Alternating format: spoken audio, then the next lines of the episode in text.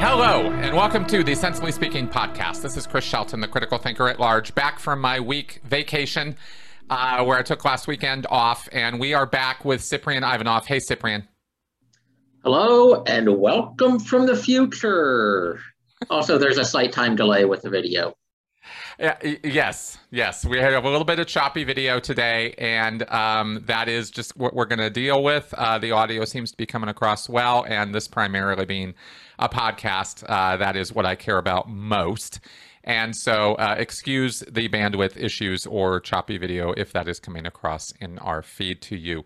Uh, hey, everybody, welcome to the show. And this week we are continuing our discussion of uh, short and long term traumatic and stressful and, and difficult consequences of being involved with Scientology and the Sea Org. And it's interesting because just today I was reading some apologetics sort of academic literature about Scientology, a group of academics who were commiserating about how nobody really seems to take their whole new religious movement thing seriously. And yet at the same time, they were also uh, comparing and contrasting the difficult time that the Church of Scientology gives them when they're trying to study it. Uh, which is, of course, par for the course for Scientology because it's not there um, to agree with academics or think that academics really know anything useful or productive or helpful to what Scientology is doing. So Scientology really, you know, tends to consider academia and academics as a big waste of their time unless they need something from them. And and yet the, the academics who are who get used in this way seem to seem to lament that this is the the case that their work isn't isn't uh, is in depth and uh, as awesome as they would like it to be. Um, and yet, look at Scientology, this very legitimate religion that they should be studying and should be giving all this credibility and credence to. Um, and yet, look at how awful Scientology is. And this kind of this this argument goes round and round between these guys, and it's very hard to come out of this with a with with anything sensible, as far as I can tell. It's very confusing. Anyway, I'm just I'm just ranting about academia again, but um, yeah anyway, uh, so let's continue our discussion about all of this. I'll probably just chop all that little bit out because it really didn't go anywhere. Oh, please don't. Please don't.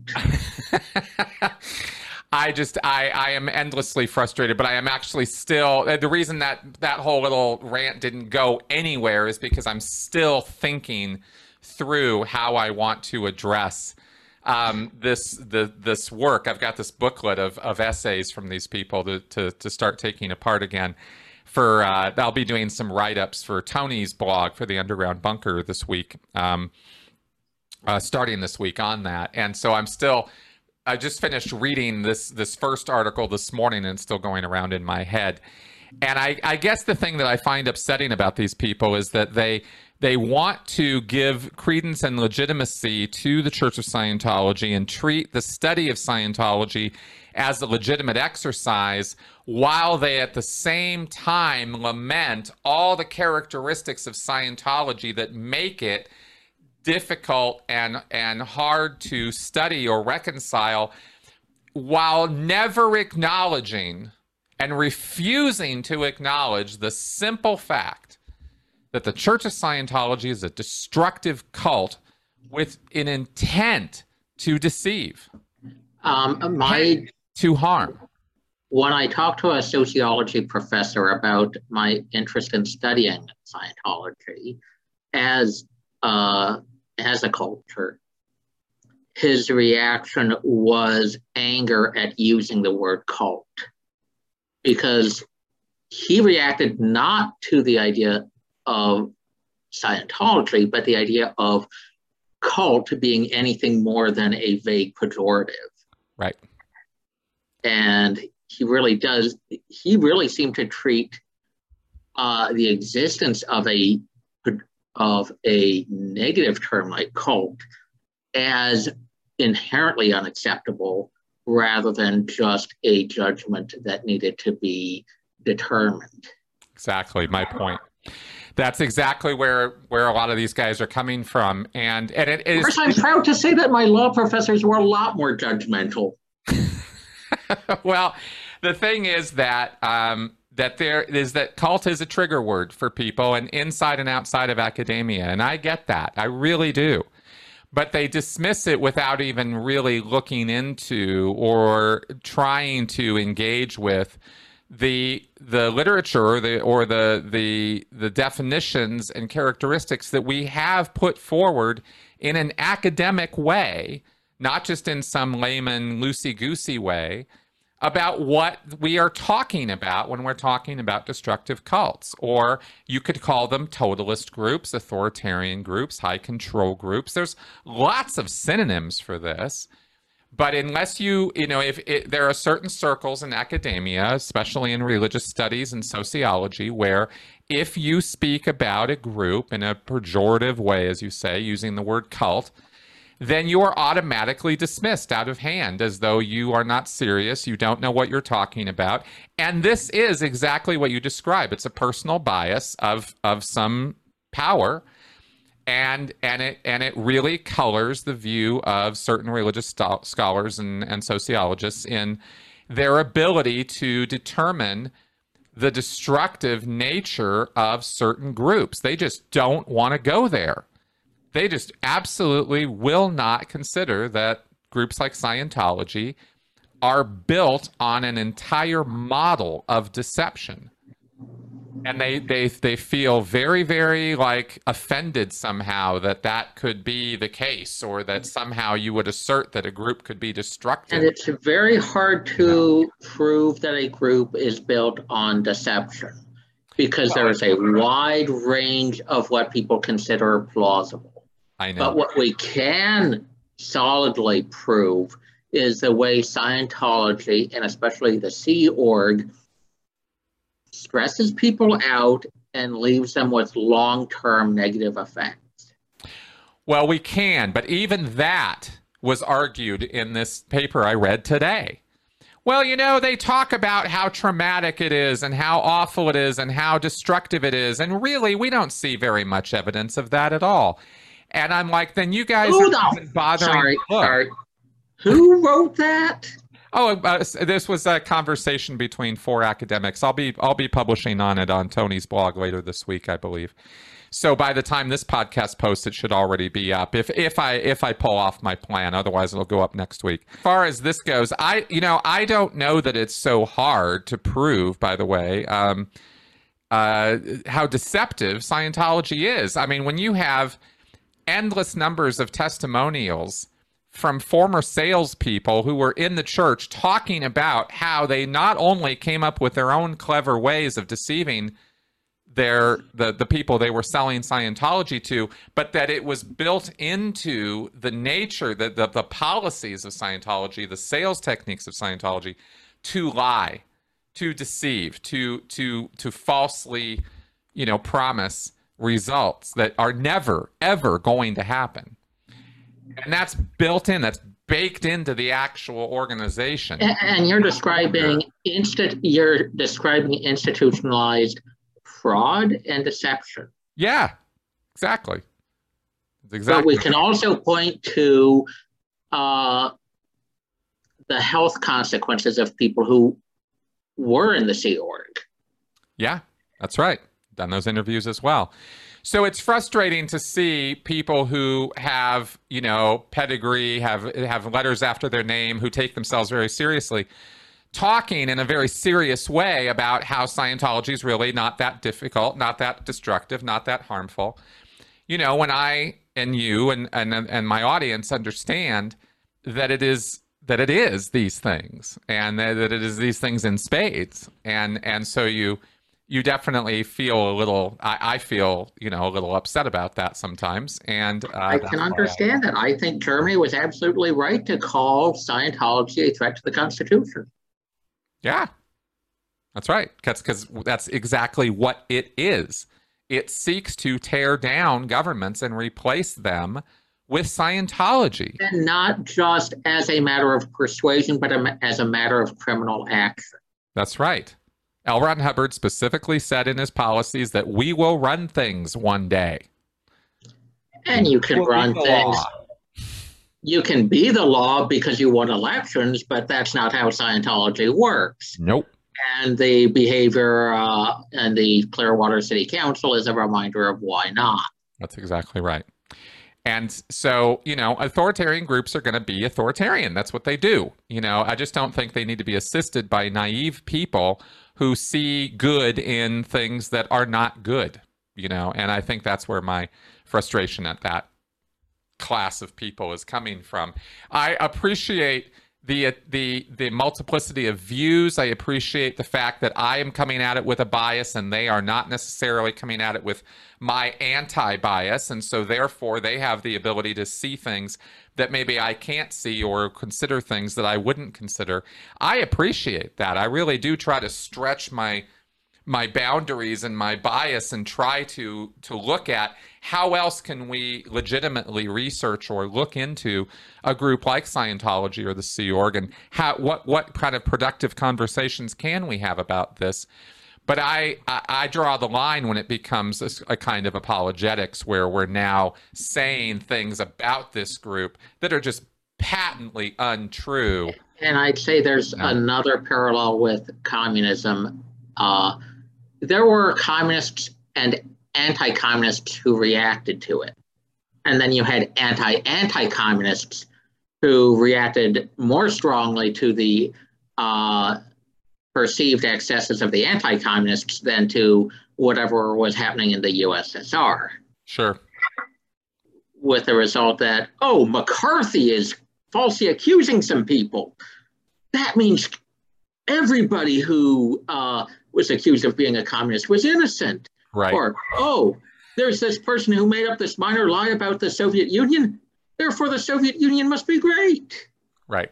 It's a counterproductive reaction that ends up perpetuating both of the problems. Bingo. It's great. It's a great way of putting that. It's exactly right. Well, moving right along, I suppose. Uh, from- Now, for something completely different, yes, the uh, main topic.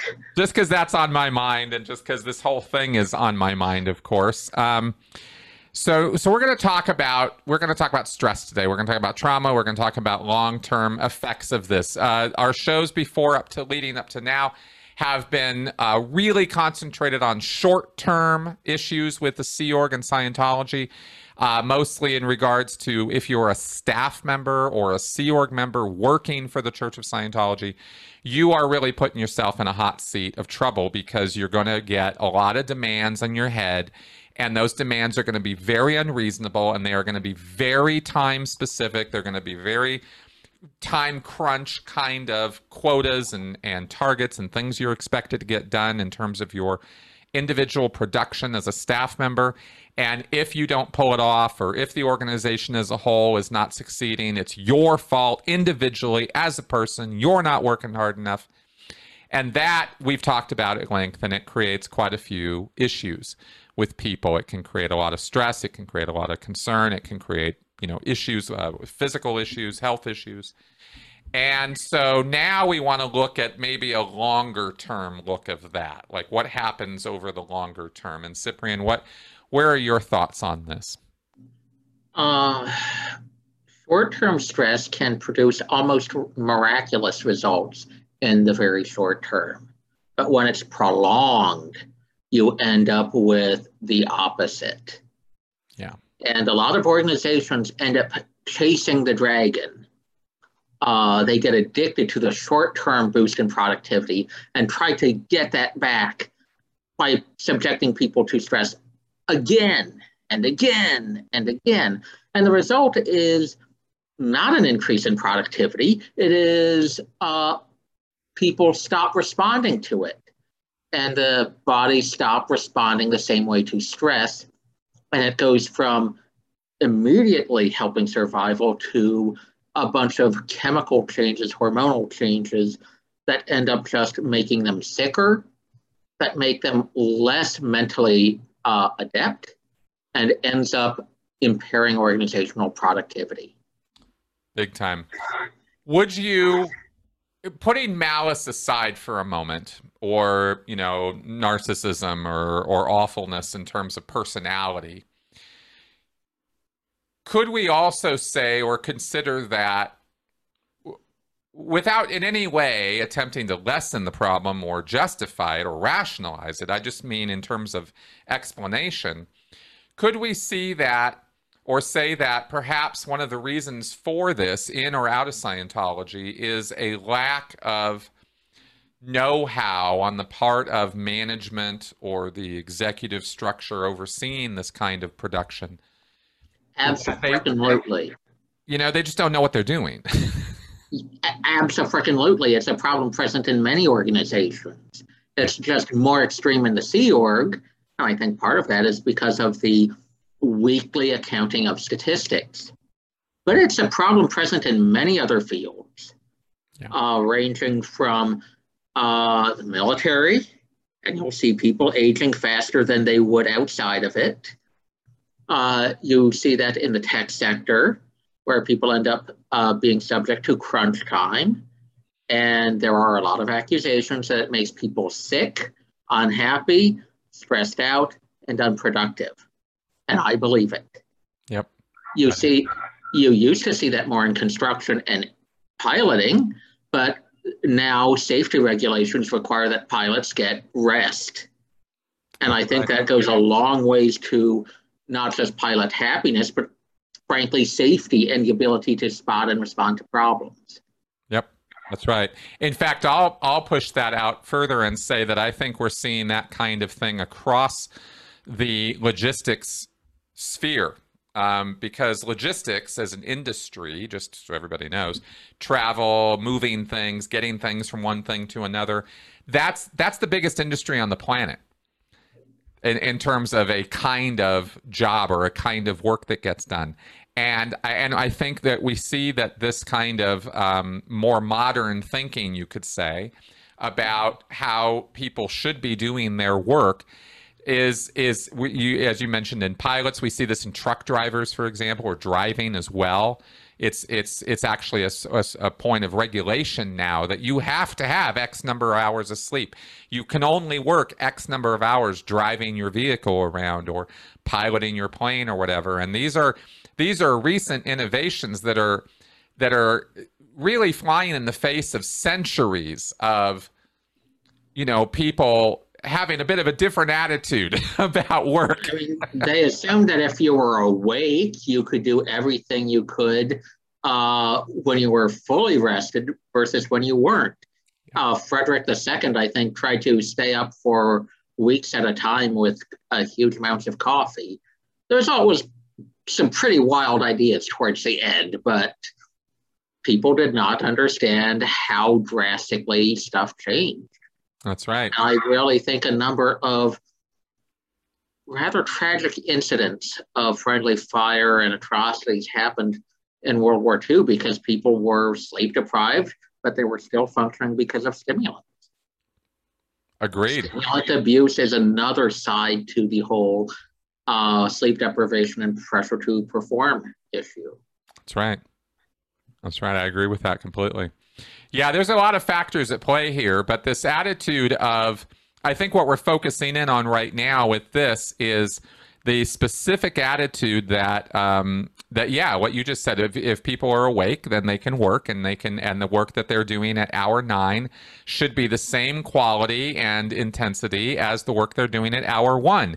And if it's not, then it's somehow a failing on the part of the individual not the group. It's not the group demands that are wrong. It's not the boss who's wrong and, wanting more production. It's the individual for not producing it. And uh, and this is an attitude that has been in industry forever, and uh, since industry has been industry, and we have to constantly push back on this. Um, and this is this is actually part of the reason labor unions were formed up is to demand some rights for the workers and and get them to get these tyrannical bosses to chill the hell out, you know. And this is where the eight-hour workday and child labor laws and all of this stuff stems from this basic impulse to you know, hey, let's chill out on abusing the hell out of our workers for the sake of of making more paper clips for people. You know, we can we can we can calm down on this. They don't need every paper clip right this second. You know. and there, I'd like to point out there's a big difference between uh, making more paper clips and staring dumbly at a machine that's supposed to make paper clips, but you're there rather than resting, so you you just don't have the mental acuity to properly make paper clips. Exactly. Because the goal is to make paper clips, but just shoving people and yelling at them does not make more paper clips. Exactly. And a lot of low level managers often forget that. I believe one one line of thought calls it presenteeism. Just being present doesn't mean you're a productive. I, I, I and I and I would agree with that. Um, and I'm looking here at an, an interesting study. I, I, I, can only describe this graph. I can't throw it up on the screen here, but it's interesting to me that there was a study done on the impact of extended overtime on construction projects. And um, and the idea being here that if you're going to put in a 60 hour work week, there's a graph here showing from week one, at, or sorry, at week zero, at the very beginning of the graph, you have 100% output. But then after a week of that, it falls to about 85% output. And then you get a little bit of a resurgence the next week, and then it's a steady stream down, down, down. And this is efficiency now. This is this is and this is controlled for proper management, proper organization, so people can get the work done and they're being told and directed to do it in a competent way.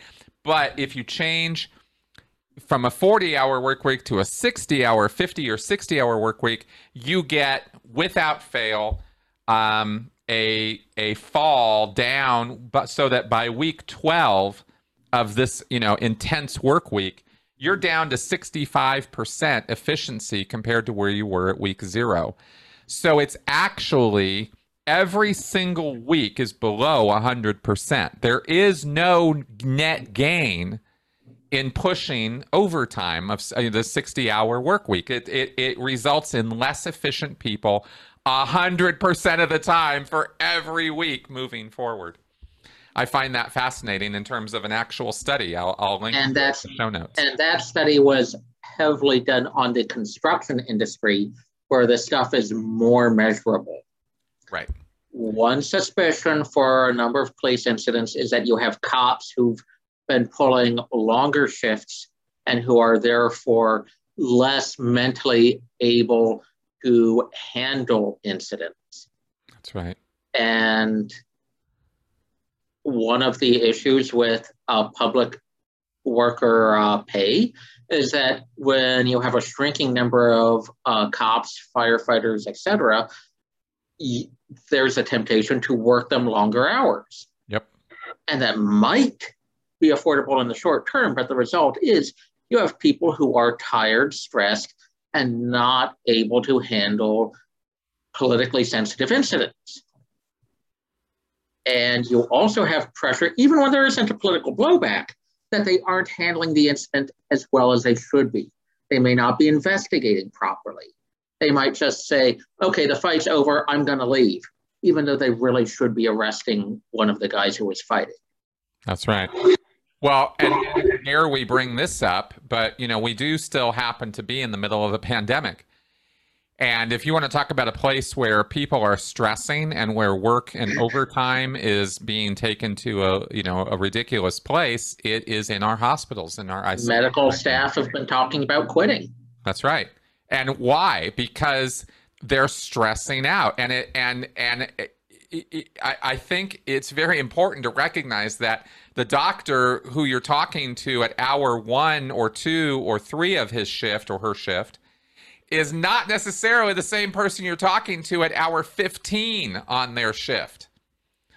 And that that over time is going to create medical problems for people because the, the human beings involved are just not going to be at, as good on the job as they should be and it has it's not a moral question it, you know it's a it's an efficiency question it's a plan. It's an awareness and planning issue.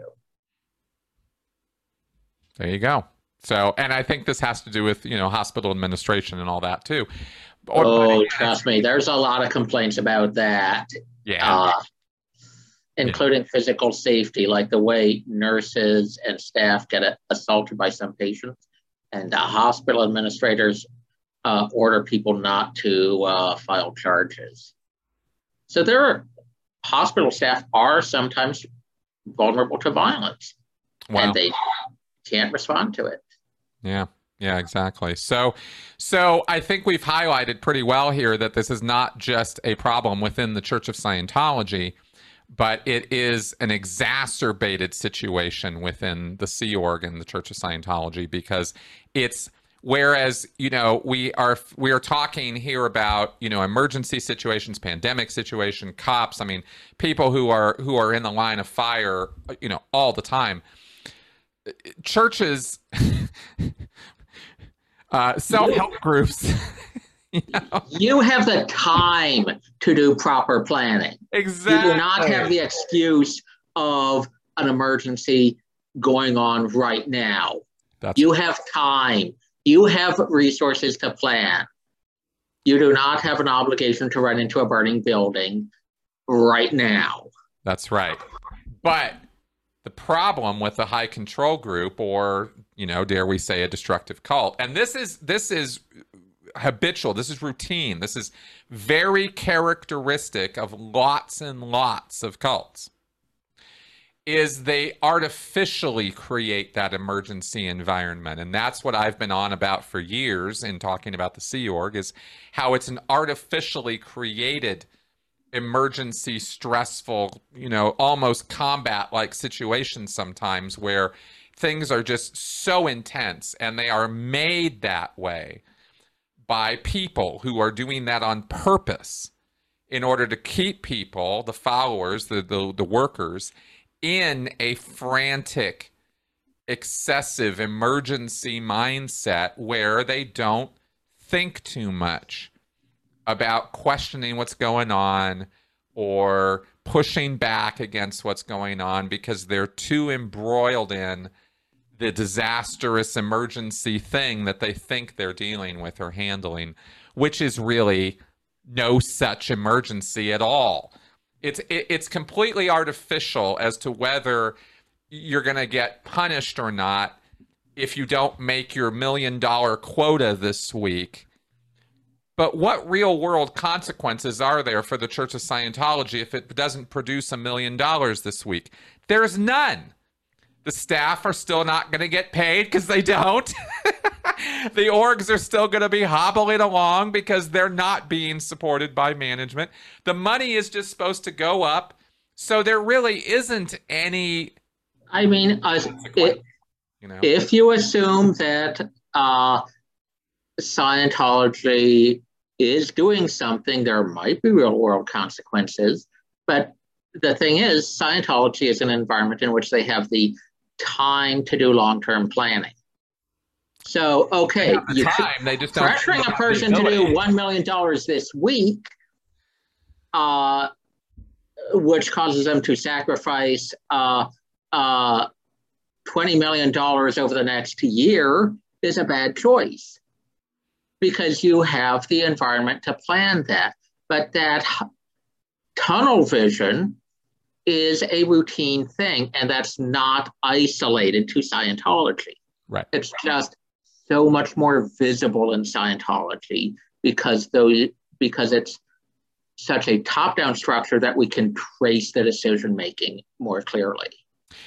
That's a, that's exactly right. And let me add another layer of of nonsense to this because you have within this world, and this is what I was doing my nut for years and years as a staff member and then as a Sea Org member, is you have these books of policy letters and, and, and just pages and pages of instructions on how to run an organization. And Hubbard said over and over again throughout the policy letters that planning is important, that that proper you know, a sequence of events that you write a program, you do these steps, and it'll take you where you want to go. And this is how Scientology conducts itself is through writing these programs and executing these targets and getting things done that way.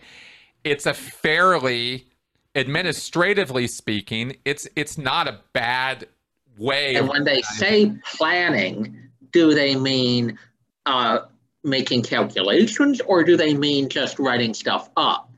And I get the impression they're writing stuff up and calling it planning rather than doing a timeline calculation to see how much people can actually handle.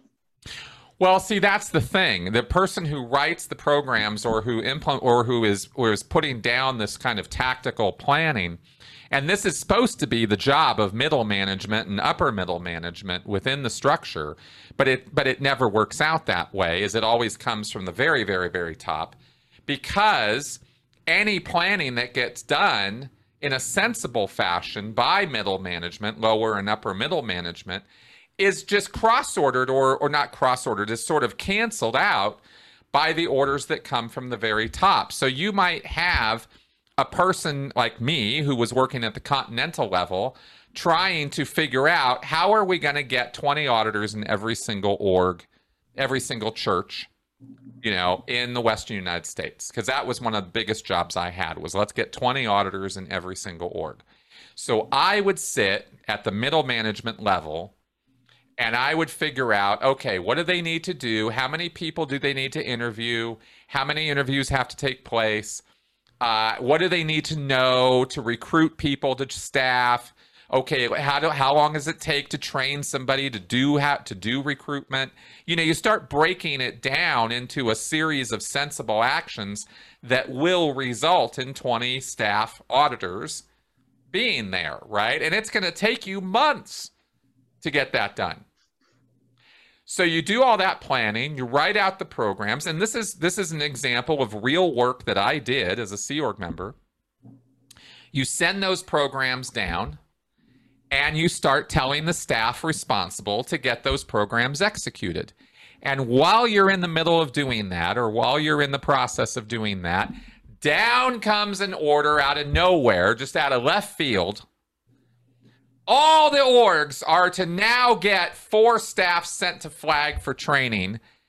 And the three guys that you had managed to get in Keokuk in training to become staff auditors are now ripped and they get sent to flag and uh, in Clearwater so that they can do this new kind of training that has nothing to do with being an auditor because that's the order that's on the line and those are the resources that are available and it's not a new program where we're going to recruit new people and and take months of work to get that done because that takes too long. We need them now.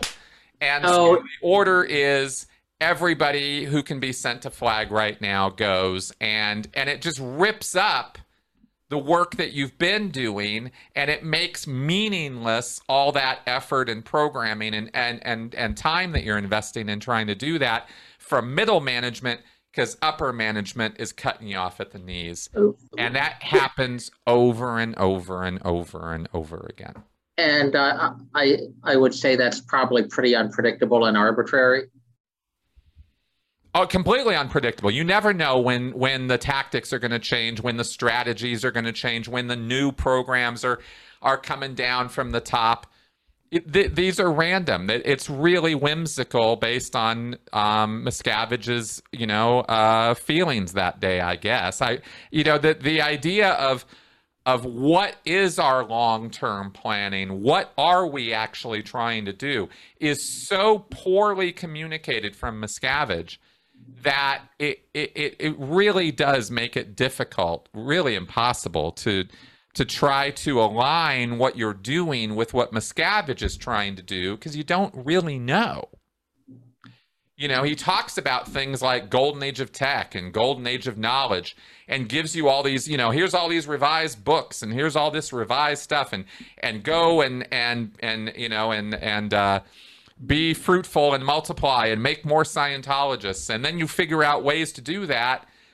And then it gets all cut off at, and then you get cut off at the knees by the next new thing. and it's and you're still punished for it. And yes, of course, and and to add, you know, injury to insult is they literally do physically punish you for your inability to keep up. And presumably that's pretty freaking stressful and yeah, it's a little bit stressful. Yeah. Uh, yeah, you could say that. and that just happens for year in year out and uh, you've there's just a onrushing tide of personal expectations social expectations and the sense of disappointment that comes with uh, sensing that you've failed your duty and it just becomes kind of agonizing and prolonged stress you got it and that's not isolated to Scientology. It's just much more studyable in Scientology. Well, it's exactly as with many things that we've discussed over the years with Scientology, it's a microcosm that speaks to the larger macrocosm, the, the real world. I mean, all this stuff develops in the real world as well. But what we see in Scientology, and I want to stress this uh, now and forever, is that the dials are, are all turned up to 11 and they're there all the time. I really, you know, I see people in the comments sometimes when we talk about this talking about how this compares to the job they had or when they were in boot camp or the this and the that. And I want to really get across that I think I'm miscommunicating if I'm getting across that this is the same as what we experience in Wall Street or in boot camp or something because it's not. This is this is a sustained effort. And the difference is the, the the length of time that this is sustained is is exhausting. It is way beyond boot camp. It is way beyond a job on Wall Street or in a call center or boiler room or something like that because it's 24 7. Your entire life is wrapped up in this when you are in a group like Scientology. I, it's it's it's not it's a whole level it's a it's a whole nother higher order of magnitude of abuse i'd like to make a distinction here scientology has claims not just on the work environment or even the social environment it also has claims on the moral perspective of the person. Yes. If I'm getting work to the bone in one job, uh, it's just a job. I can walk away and kind of isolate my own personal assessment from uh, whatever the narrow focus of that job is. Yep. Scientology is not like that. There the moral goal is so closely imbued to the organization that you end up with the inability to escape that stress. That's right. You have the inability to analyze outside of that stress. Exactly. There is no walking away from it. And I think that's where the idea of um, the totalist group or cult comes from, right? That's this totalist idea is that it is all encompassing. It's it's your personal life, it's your social life, it's your uh, professional life. All of it is the same group, the same activity, and um, and to the degree that you are, you know, in that totalist culture or world that is that is an artificial construct. I mean, you know, no no question about it. Just like going to work at IBM, it's a it's a group, but it's not life. You know, it, but you can make it that. You can suck yourself into it, sink yourself into it so hard that you don't think or breathe or talk about anything else but that. Well, that's that's the that's groups like Scientology, and they and and and you know people in at IBM might look at you funny if you if you were to you know go all in on IBM. Ah, you know, it's all you do is think and talk and breathe IBM, and people might start looking at you funny. In a group like Scientology, that's what gets you status. That's what you get rewards from that too. And that's one of the reasons you keep sinking into it harder and harder is at the beginning, you're thinking, look at all this validation I'm getting. Look at how wonderful all of this is, all this love bombing and all this stuff that people are are are really laying it on pretty thick at the beginning about how wonderful you are for you know for going all in in this activity. And so you don't really see the awful coming until it in you know until it's too late. And there is awful coming from that. Um, a constant series of stress activations. And to remember the body's response to stress is oftentimes like an emergency system. And the more times you hit an emergency the more times you activate an alarm the higher the risk of negative consequences. And just do that too many times, you're going to get a response assuming it's a false alarm. Yep. And you're going to start to see stuff break down. That happens in organizations, such as a frequent, that's eh, probably a false alarm. We're not really going to investigate this. Hey, boom, there's an industrial accident. What? Well, there were five alarms going off. Oh, yeah, we assume they were all false alarms. That happens in industrial environments, which is why deactivating the alarms is a big red flag for, hey, maybe there's something really wrong here. Yep. But when you have the human body, when you're in a stress response, your body uh, starts dumping a lot of cortisol, which is the major stress hormone, uh, which starts ramping up adrenaline uh, to start moving blood to your muscles and the other parts of the uh, fight or flight response. And normally it starts reducing inflammation. And it also forestalls a lot of the immune response because hey, who needs uh, to be fighting bacteria when we're fighting a tiger? Priorities. Yep. But the thing with constantly making everything priority number one is that stuff doesn't get prioritized properly. So over time, the human body starts to treat uh, the cortisol goes from being anti-inflammatory to having an inflammatory response. And guess what? Inflammation uh, is linked to a whole lot of human health problems like anxiety, chronic fatigue, uh, a whole lot of rapid aging. Inflammation is one of the major areas of study right now for degenerative diseases. And there is a measurable connection between chronic stress and a lot of these diseases and worth health outcomes. One interesting situation was twins. Uh, uh, one twin became the CEO of a company, the other twin was just a department head. Guess what? The twin who was the CEO aged much faster and had measurable health problems, while the twin who had fewer responsibilities and less stress ended up looking a lot healthier. Right. It is stress kills. Exactly. And we comment stress is necessary, but it kills. Well, it degenerates the body faster. It wears you out faster, and it's um, and yeah, it kills for sure. It certainly can because it weakens your ability to respond. It weakens your ability to think uh, think rationally, use the frontal lobes because you're, you're concentrating attention in I other parts of the one brain. One thing that cortisol does is uh, uh, encourage uh, neuron growth around some of the stress centers of the brain. Hmm. Uh, and also, stress, uh, cortisol seems to have a toxic effect on the growth of certain pyramidal neurons. Uh, so if a kid's getting too much stress when they're growing up, that can have a negative effect on them. Interesting.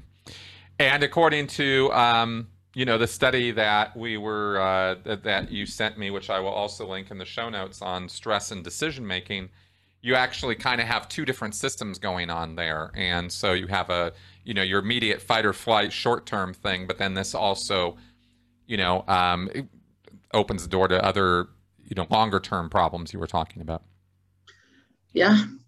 So it's um so it's not it, so studying this is interesting because they comment in the study on the fact that um that because you have a couple different things going on when it comes to stress and studying stress and studying decision making done under stress, you've got um, you've got an interesting set of, of studies and answers coming up on that and they're not always necessarily consistent because they're looking at different parts at the same time. So it's it can get a little complicated i think is really the only point i was trying to make. It's not a simple simon oh you stress somebody out they release cortisol that stresses them out and so all we need to do is calm everybody down and everything will be great uh, not exactly, because real emergencies do happen and do need to have a, a, quick response. But but there are ways of tempering this so that we're not being destructive to our health and good you know in good sense in the long term. And this is where we really need to start changing our thinking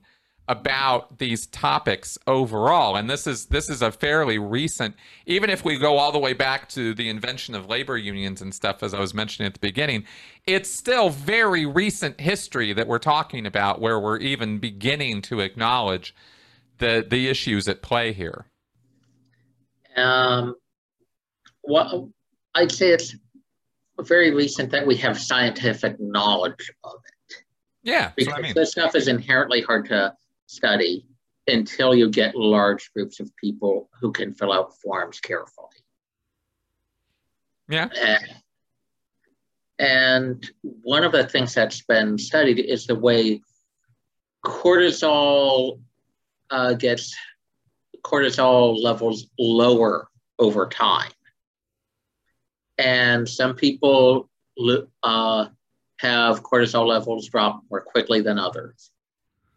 And when cortisol drops slower for some people, uh, they're more subject to some uh, stress responses than others. And the results are oftentimes not pretty.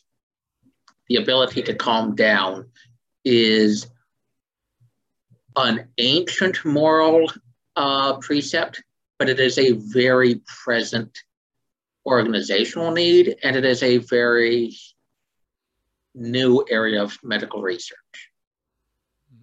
Uh, it's not just for a person's, it's not just because you care about a person that you want them to calm down. It's because uh, they're less likely to interact productively in a stressful situation.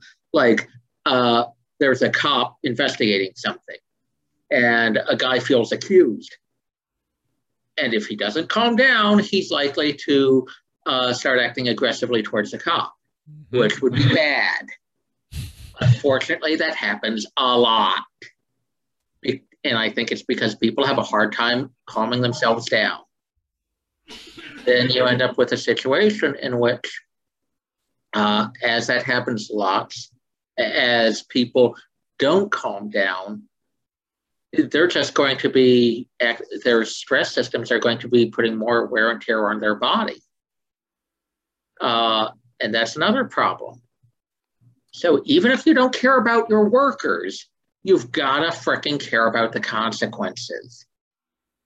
And the effects of stress tend to be exponential not just additive.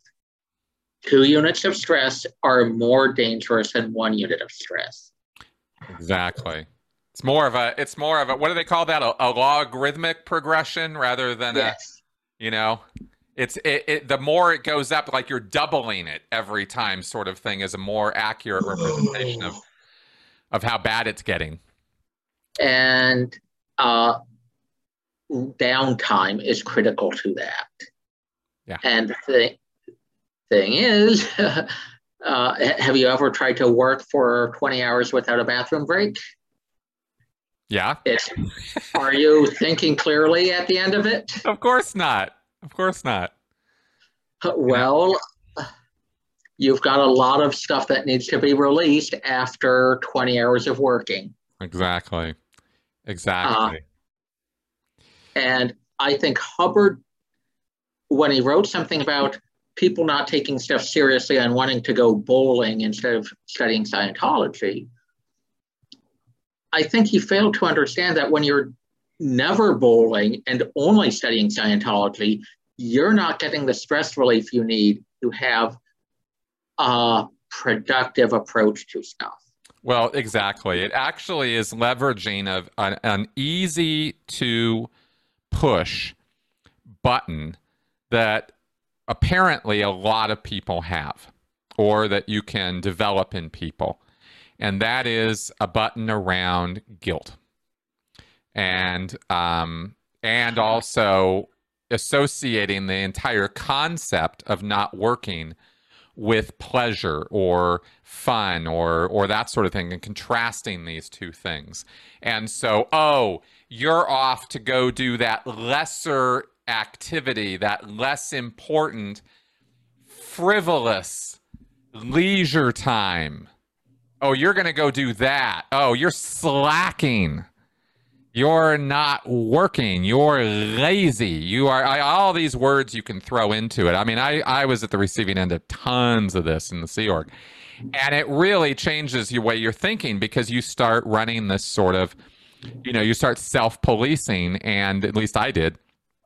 And I saw other people do this too, where you just could never get enough work done in a day. You know, it was just never going to be enough. And, um, and that creates its own set of stressors and problems as a result of that. So it's so it's it's amazing how this effort to try to maximize production, a la Jeff Bezos or L. Ron Hubbard, results in people not only being stressed by you, by the leader, but stressing themselves once they buy into this concept that they're that when they're not working, they're doing something of lesser importance. Even if it's necessary, it's still of less importance. Then it becomes this sort of twisted idea that it's really not as important, and really, I it's an option. It's not a requirement. And when you make downtime an option for people, they tend to go a little whack. You know, I sure a little whack. it's a technical term. He's a little uh, No, I was responding to little, not whack. I know, I know, I know. Uh, but that's. But I just wanted to. I just wanted to kind of to, to talk about that for a second because it's not just you know slave master driving slaves. It's it's in a cult situation or a high control group situation. You've got the people. You're uh, there because they're dedicated they get into this circle where they're doing it to themselves too and that's where it gets particularly vicious and i can understand both sides of that because i have certainly seen people pushed to the point where they were just too tired to do anything at the end of the day which is not good hmm. and i have seen people just take a nap when they were supposed to be working mm-hmm and I'm not okay with that. Mm. Uh, and this wasn't a nap because there was no downtime. This was a nap because the guy was freaking lazy. Of course, I mean, see, it's it's not that this extreme then, end we're talking about justifies the other extreme end. Right. it takes it takes looking at stuff and trying to determine the probable outcomes of these uh, to make that kind of determination. That's right. But that takes mental effort. So much easier to simply say work is always more important than downtime. Whereas, no, the downtime is part of the thing that makes work productive. And that is a harder mindset to get into. That's right. Because the short term look the the the immediate idea is but if I push these people to do 16 hours of work, I'll get twice as much as if they only do 8 hours of work. And, th- and this is this is the basic basic completely false piece of information that human beings have run on other human beings since the dawn of fucking time. It's it's this basic they they think that people are just math equations. And it doesn't work like that. It's never worked like that. It's it's it's a piece of common sense that isn't sensible at all. But but but people keep buying into it because they haven't had the scientific background or well, people have a bias in favor of what is measurable, and it's a lot easier to measure time than it is to measure output. Well, then they might have a bias towards what they think is easily measurable. Then, and in other words, they're just kind of, you know, lazy which is just really it's really annoying. But there's also a lot of uh, there's also a lot of um, what's the word um, incentive on the part of management to convince workers that this is how things should be, even when they know it's not. You know, but because but, managers are judged by short term, uh, by their term in management, not by the productivity of the worker over the course of their career. Right, because anybody who's actually been on a factory line or in an assembly line situation or production, you know, a heavy production situation for any real length of time, gets some experience at it, works at it for a year two or three, quickly understands through the school of hard knocks that 16 hours of work eh, put out by a crew isn't double what eight hours of work is. It's it doesn't the math doesn't work out that way, but it's usually some you know bright bulb or greeny weenie or or or somebody who just doesn't care about people at all, who you know throws this kind of no, we're going to do 16 hours and we're going to produce twice as much as eight hours, right? Kind of thinking. It's it's it's either very stupid or very malicious. Either way, it doesn't have a place anymore. And given the frequency that it happens in organizations, I'm going to say stupidity.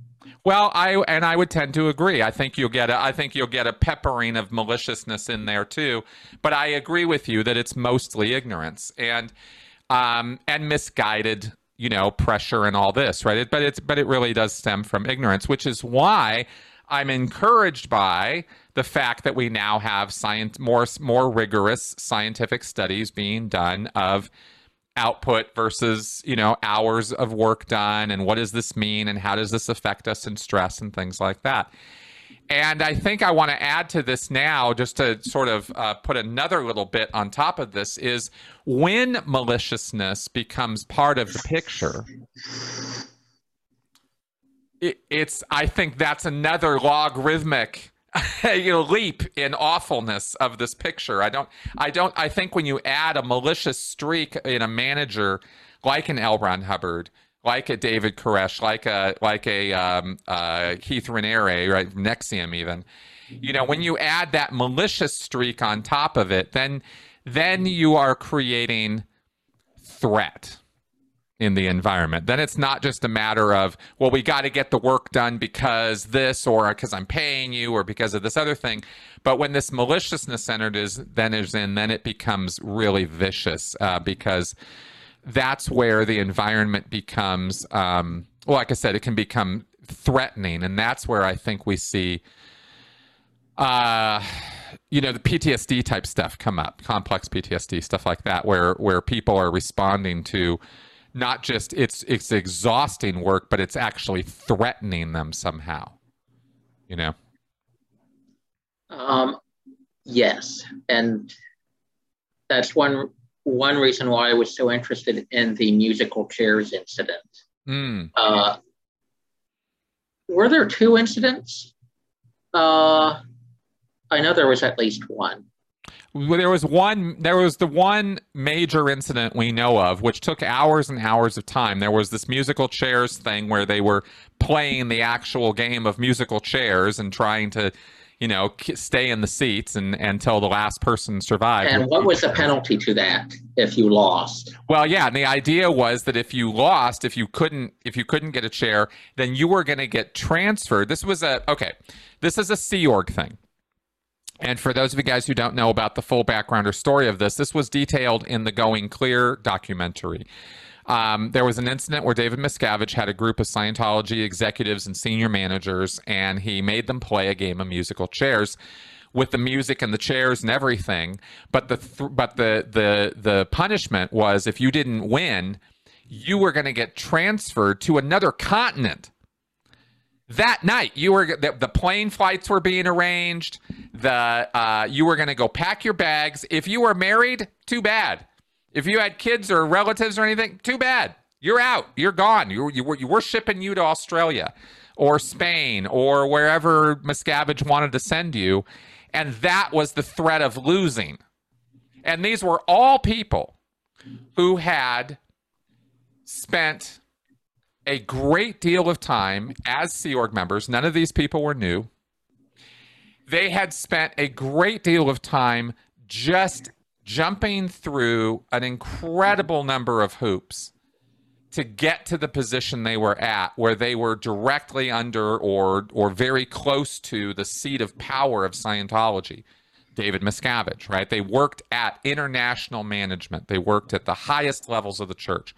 So these were veteran Sea Org members, veteran Scientologists. These were not guys who had just started finding out about it a couple months ago.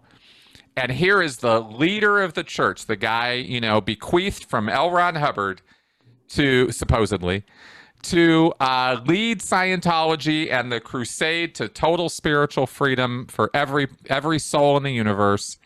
And this guy is going to ship your ass to Australia because he's sick and tired of you slacking off and not getting your work done after you have done years and years and years of this. And this is what it comes to right? So it was a so to say it was a stressful situation was a bit of an understatement. And uh, i think imposing that kind of stress is part of how miscavige and really any uh, tyrannical leader stays feared yep by constantly reminding people of their arbit- arbitrary power that's right. They keep themselves in the minds of other people. Yep. And it is that personal fear uh, and unpredictability that I think contributes to a lot of stress and contributes to the power of the tyrant. Big time. Big time. Maybe a, maybe a way of putting that uh, succinctly or, or interestingly might be that the tyrant's job is to is is to lead a life where he's never has to think about you, but you think about him all day, every day. like you're you know like the punishment you might receive from this person the um you know needing to meet their expectations needing their approval needing their kindness needing their good words and doing anything it would take to get it including stepping all over other people in the process. That's the that's the the, the corruption of the of the morality that occurs in in that kind of a situation. Because you can guarantee that David Miscavige is going to leave that room and he's going to go off and start tormenting some other people or thinking about some other problem, and he's not going to give those people a second thought, except to grumble about them or complain about them. But those people left in that musical chairs situation their entire life was wrapped up in that. And they couldn't think about anything else but it, you know? And that's not a new phenomenon, and it's not new that it ha- has health consequences. But what we're learning increasingly is the traumatic nature of those consequences. Yep. And that it looks a lot like PTSD, even if it doesn't stem from just one event. That's right. It's the environment that a person is in that can be traumatic. Exactly. Exactly. And and when you have a uh, a, a continuing series of such traumas or or such stressors, that's where you get this thing we call complex PTSD. It's a theory right now. It's not it's not like even a it's it's not even officially in the DSM yet, but it's um, but it's pretty it's pretty validated. It's pretty validated idea, and um, and the long-term consequences of that well you know we we've talked about that for years i've been i've been recovering from it so you know uh, it, it's work man. It's work. Getting through that and getting over that getting over all the that that accumulated stress. I've been doing this for 8 years now and i feel like i am just now free from you know so much of this crap. Uh, it's just a constant struggle. And I will say that looking at uh, people who worked during communism and people who worked after, there is a huge psychological gap between them. Mm. Not just in terms of the market nature for their skills, but in terms of uh, how much risk they'll take in their job, of how much trust they'll extend to other people, uh, and how people who I saw of a certain age who worked during communism versus people who worked in another poor uh, but non-communist country was still pretty stark. Mm. So take a look at a person from Greece and then take a look at a person from Bulgaria during this at the same age. Uh, the people from Bulgaria looked older. Mm-hmm. And you'll see people with a, in a number of very stressful organizations like the military. People look older. Uh, there was one time where we were gathered uh, around and we just commented on, hey, you look maybe like you're three years older than you uh, should. Uh, and there were a handful of people who looked younger. And I think part of that was that they were had some weird, super healthy thing. So uh, the stress of the military really didn't impact them. But for most of us, it was pretty, it can break you down. Yeah. I think this is most pronounced for most people in the office of the President of the United States, where, well, where it's commented on routinely that after the first four years, and certainly after the first eight, there is so much gray in their hair, no matter how black it was or dark it was when they first hit office. You know, and this is everybody from, you know, Gerald Ford to Obama to everybody. I mean, they just that job. You want to talk about, you know, a stress-filled job? I I can't think of anything more stressful than than being president of the United States. To be honest with you. Um, try being the president's day planner. right there you go. There you go. So anyway, yeah, it's uh, it's you know, it, it, it's it's it affects all levels, and I think we we can see in Scientology certain lessons that we can learn from it. it I really want to stress that. Um, that malicious streak though because that is that's the added benefit quote unquote the added added feature of of of totalist groups, of of cults, of of of totalitarian organizations that really exacerbates this. You know, so much of what we've talked about is is the in this show is the day to day of the business world or the workaday world that people just kind of put up with, even though they really shouldn't. We really need to push back at all levels on this. But at the levels of the of the totalist groups is where you're going to see the the most damage done in the shortest amount of time that is going to have the longest term consequences and that's that's Scientology, that's you know the the, the Mormons, that's NXIVM, that's that kind of a setup. So um, it can be not necessarily always obvious where the stress is coming from.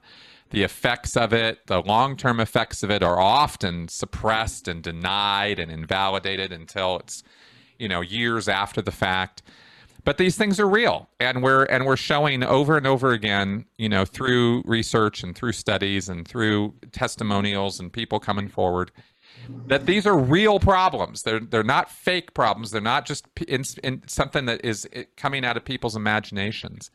And i and i i say these things because i'm pushing back on decades and centuries of false information and ignorance on this topic. You know? So I I uh, I really want to make a, a, difference in this somehow in the big wide world, and and get people to realize we need to be chiller with each other. and uh, I think stress related burnout is one of the major issues with productivity loss. Yeah. And when you see so many, oh, everybody here is lazy. Let you you you're in the galley I'm going to crack down and make sure everybody works hard. It's just trying to intimidate people into overcoming the effects of burnout with the same sorts of behavior that exacerbates burnout. Exactly. And that's mm-hmm. that I think that's some of the perverse effects of the short-term culture of Scientology yep. and the lack of managerial experience. Yep, I agree, and I think it also um, speaks to uh, the culture and attitude that L. Ron Hubbard uh, came out of, both in World War II and in his um, sort of professional existence. He really didn't have bosses very well because he didn't deal with people telling him what to do very well. Um, Hubbard was was uh, was famously bad at that, um, but he sure felt entitled to tell everybody else what to do, which uh, which I think is kind of a personality type, and I find it an interesting one. Uh, you can also see this kind of thing uh, reflected if you really wanted to encapsulate it. Something that just occurred to me is as an example of what you just said is um, is that scene of uh, Alec Baldwin in that old movie Glengarry Glen Ross. Did you ever see that? I've seen clips. I haven't seen the movie itself. Okay, well, there's a there's literally about a five minute, ten minute monologue or scene that Alec Baldwin comes in and does, and um, and it was added for the movie. It wasn't in the play version of the story, and because uh, his character wasn't in the in the play, but in the movie they needed this sort of to establish this this presence and this threat, uh, and that was personified by Alec Baldwin coming into this group of salesmen at the end of the day and telling them in no uncertain terms in very straightforward language that you know there was a sales competition and first place was this and last place was you get fired. So somebody's losing their job tonight you know? And uh and that and he gave this you know rather rather intense monologue on that. And i think that sort of epitomizes everything that is wrong with you know, the things we've been talking about is, oh, you don't you're not stressing yourself enough about your job to get results. Well, let me stress you for you so as to kick you in the butt and so, get you going. And which is sometimes needed. There was a there was a guy I knew who just had one speed, whether it was when there was a very little work to do or an overwhelming amount of work to do and other people were being worked raw. Right. I was glad to see that guy go. But uh, you sometimes create an environment, uh, and I can't remember the name of this managerial uh, strategy.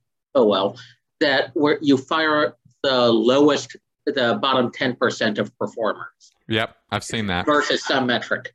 Yep. Okay, if you've got a lot of dead wood in an organization, that'll that'll make things more efficient for a while. But if you keep doing that, you end up uh, making hard choices of getting rid of productive people. And you also run the risk of creating an environment in which everybody has to look out for their own stats and not cooperating with other people to boost their stats. Right. And that cooperation can be some of the most valuable stuff in an organization because knowledge and skills aren't distributed equally. You have one guy who really knows this system and another guy who's got to work with that system. You want them talking to each other, not fighting. Exactly. And, and management, management that views people as um, expendable, replaceable, useless, etc., is is not really very good management as far as I'm concerned. And, there are six, and I, I think we're having to overcome centuries of nonsense still. I think we've really got a whole revolution necessary in the area of, of management worker relations. And, um, and I think we've got a long way to go with this, you know. But we can highlight this in cults as, you know, the most extreme examples to demonstrate the points we're trying to make, you know. Um, but I do think we've got a very broad situation here to deal with. And I think that people jump too quickly to, oh, he's expendable, he's this, she's that, you know, oh, these deadwood, these idiots, these people, when in fact it's really a management problem, you know, because it's management's job to to hire, train, establish, and run an organization and utilize the resources to the best possible fit you know and uh, and and it's easy to blame all the workers and think management is is the only people here interested in anything and salvaging the situation and and all of that. And I I don't see a lot of evidence of that um, in in uh, in groups like Scientology. That's for damn sure. Well, if they would, then would you create a power base other than the leader? Yeah, that's exactly the point.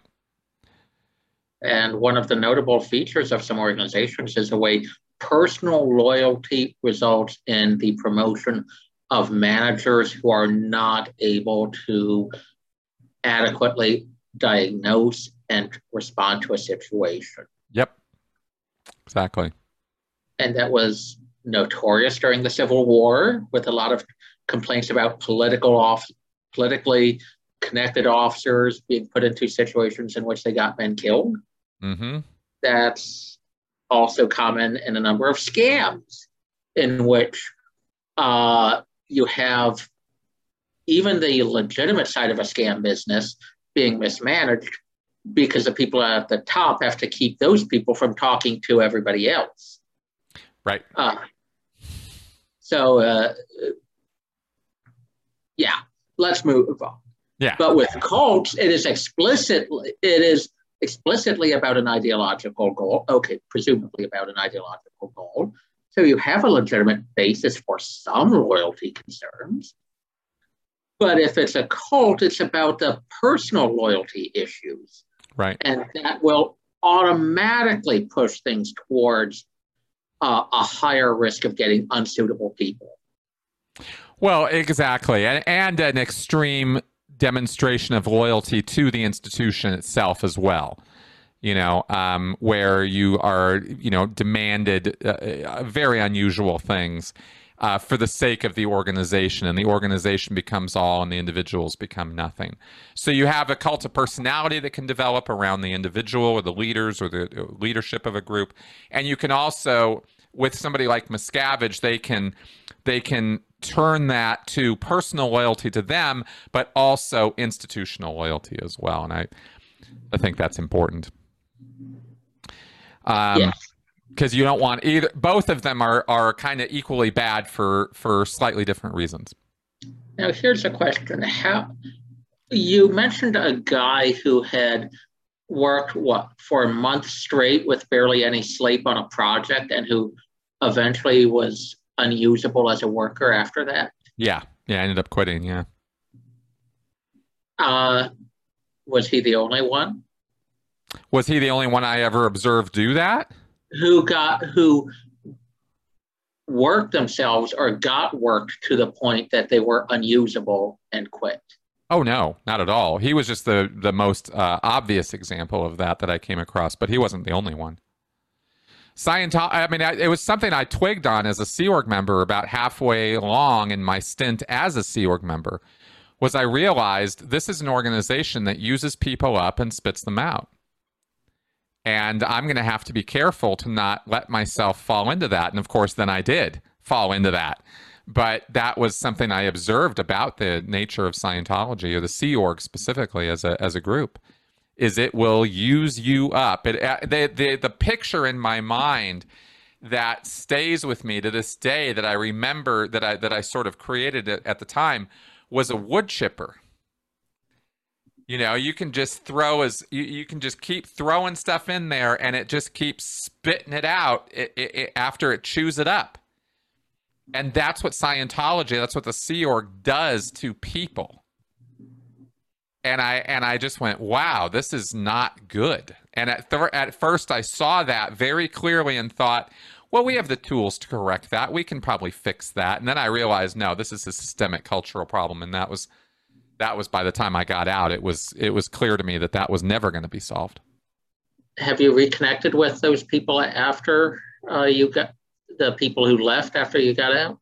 I have connected with some people who have left, but I didn't connect with that guy in particular or okay. some other people I think of who who meet that criteria. I have not. No, I have not.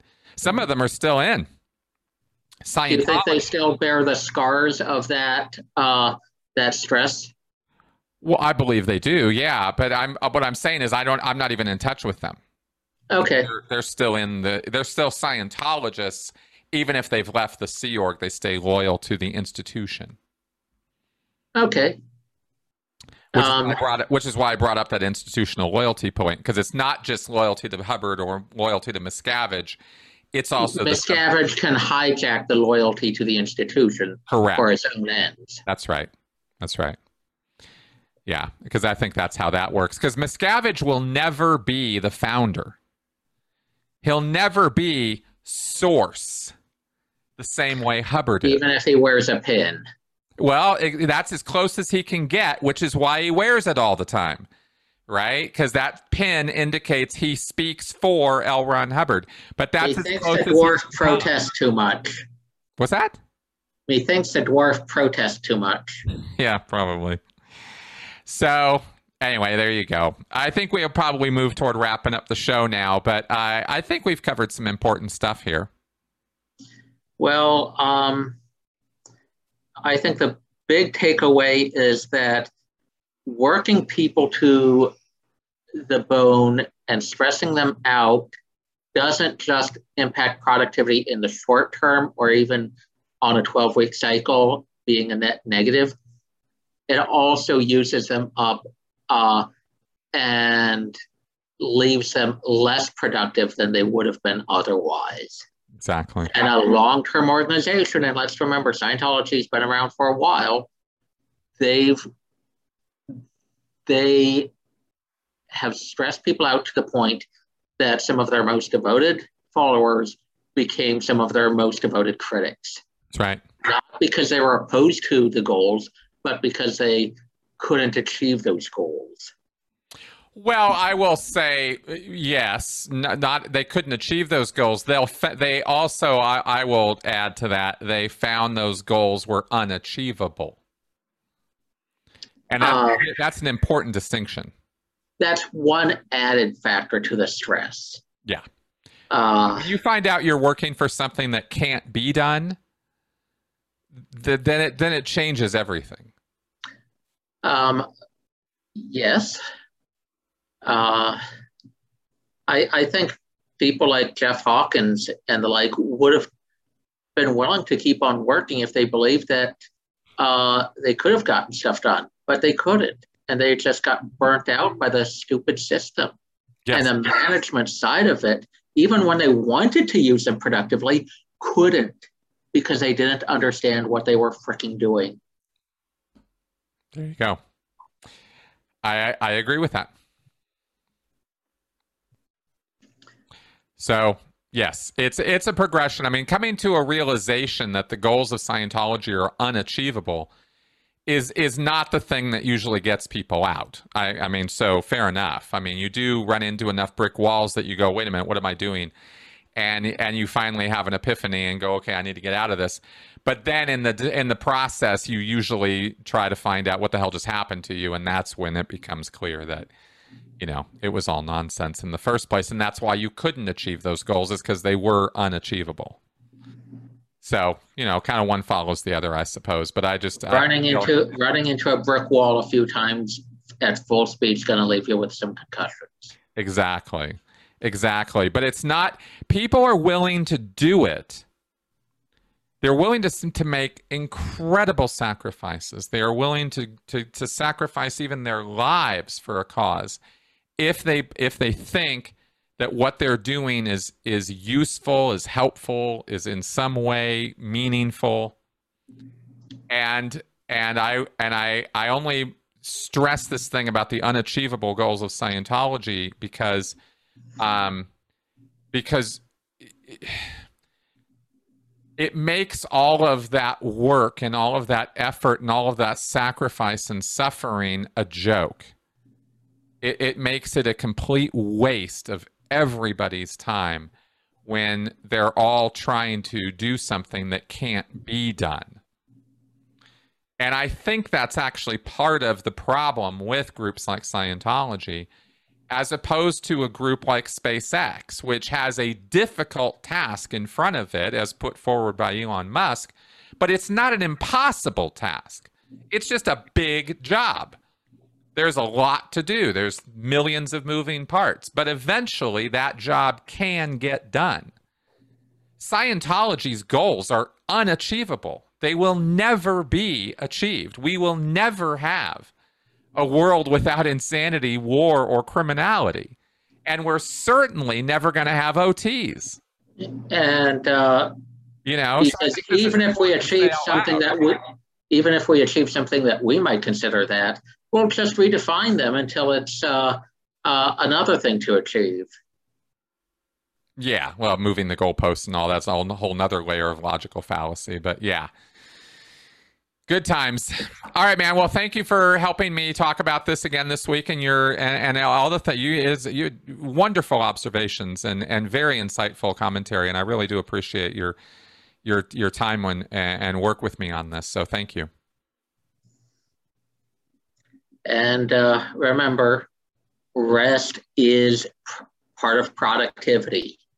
Uh, God said rest as a religious extremist here, I'm going to say rest is a commandment. Go forth and take a break. There you go. Beautiful. Thanks, Ciprian. and folks out there, uh, thanks very much for listening to the show and for inviting us into your homes and making us a part of your life for a little while. I hope that this was uh, worth your time and effort to do so. And uh, and if so, consider support the channel. And with that, I will see you guys next week. Bye bye.